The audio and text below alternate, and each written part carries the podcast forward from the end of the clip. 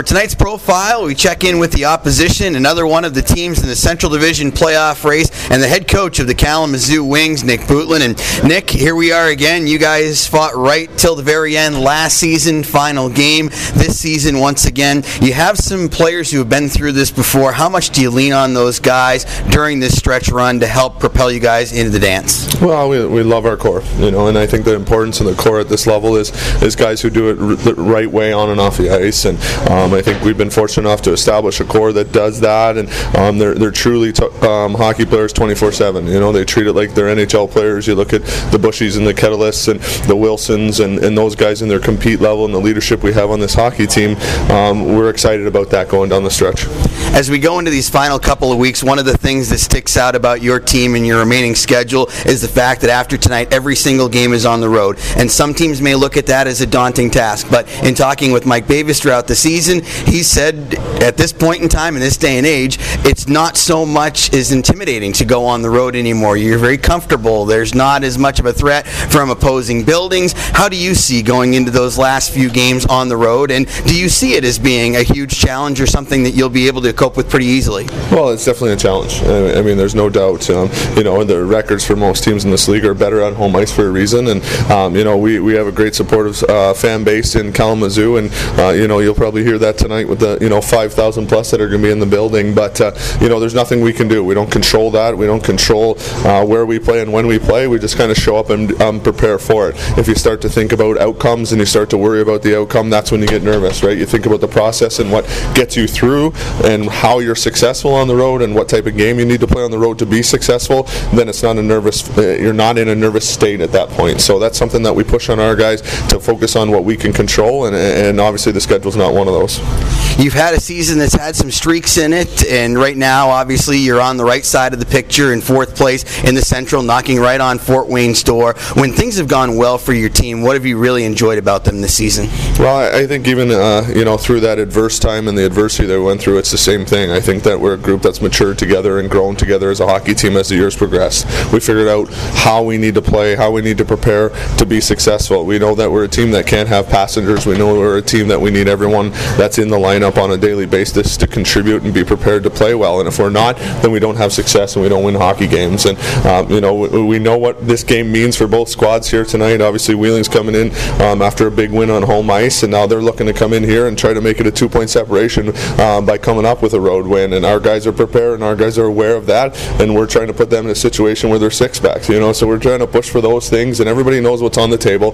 Uh, we know what type of game it is. It's going to be discipline in your system, discipline on the ice, playing whistle to whistle, and making sure that you're prepared to compete and match that intensity here tonight. You mentioned earlier in the interview your core and your veterans, and I feel like that's something you've done extremely effectively in your time as a head coach of the K Wings is building that veteran group. But you also have some strong rookies on this team, one being Chris Collins. What about the impact that he's had on your team and how you're able to mix those veterans and those rookies to create a really dynamic force? Yeah, I mean, you look at a guy like uh, Collins and how he stepped in, and, and nobody was going to guess he was going to be as solid as he's been for us, and um, such a key contributor. You know, we knew he was a top six forward. We knew he had the ability to put the puck in the net, and we knew he had the ability to, to skate so well that it could help him and get get some looks at the the next level. Which he got an opportunity with a little taste in his mouth of what the American Hockey League's all about, and I know he's hungry for that, and he's pushing towards that. Um, but when he was with us, he's a consistent guy that contributes, and his skating's really what separates him from most guys in this league. You got Cincinnati at the top of the division, already clinched. They've been a powerhouse all year. Toledo's on the verge of it. Then you've got the group of four. When you look at the Wheelings, the Indies, and the Fort Waynes, is there something, an identity that you notice out of all three teams plus your own that can give these top tier teams a run when the playoffs begin?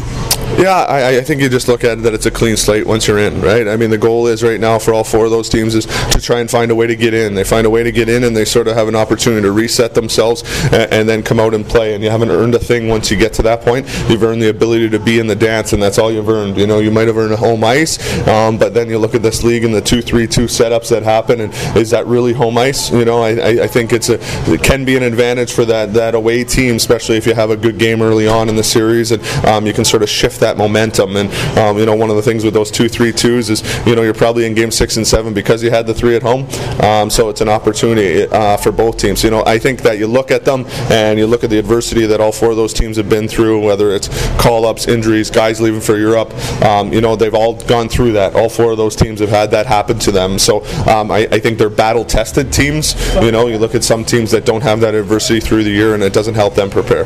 This might be a hard question. I don't want you giving away any secrets, but you've had a lot of success against the Nailers this season in the first six games. Is there something you feel that your team has done exceptionally well against Wheeling that's given you that upper hand? Well, I think it's the timeliness of goals, right? You look at both teams and how tight every single game has been against each other. You know, we respect uh, the Wheeling Nailers, we respect their program, we respect their fan base, and we know how tight of a battle it's been every single night. And it's been a tight game every time we play them. Um, and it's just we've been fortunate to have that timely, timely goal that we needed at the right time to sort of spring some momentum for us or slow their momentum down. And um, that's one thing we talk about. A lot of coaches talk about playing 60 minutes. We don't talk about that here. We talk about um, having momentum shifts and how long we can either sustain a momentum shift or we can stop their momentum shift because nobody plays from start to finish and dominates a hockey game. It doesn't happen that way. So one of the things that we look to is, is, is trying to shrink momentum. And if you have ability to do that, you know, when all of a sudden Wheeling has a hard push, we want to do something. Whether it's a good body check, it's a it's a good shift in their zone, it's a scoring chance where we capitalize on. Those are momentum busters, and we look to try to bust momentum as quickly as possible. And I think that's what's been we've been fortunate really um, to have the success we've had against them.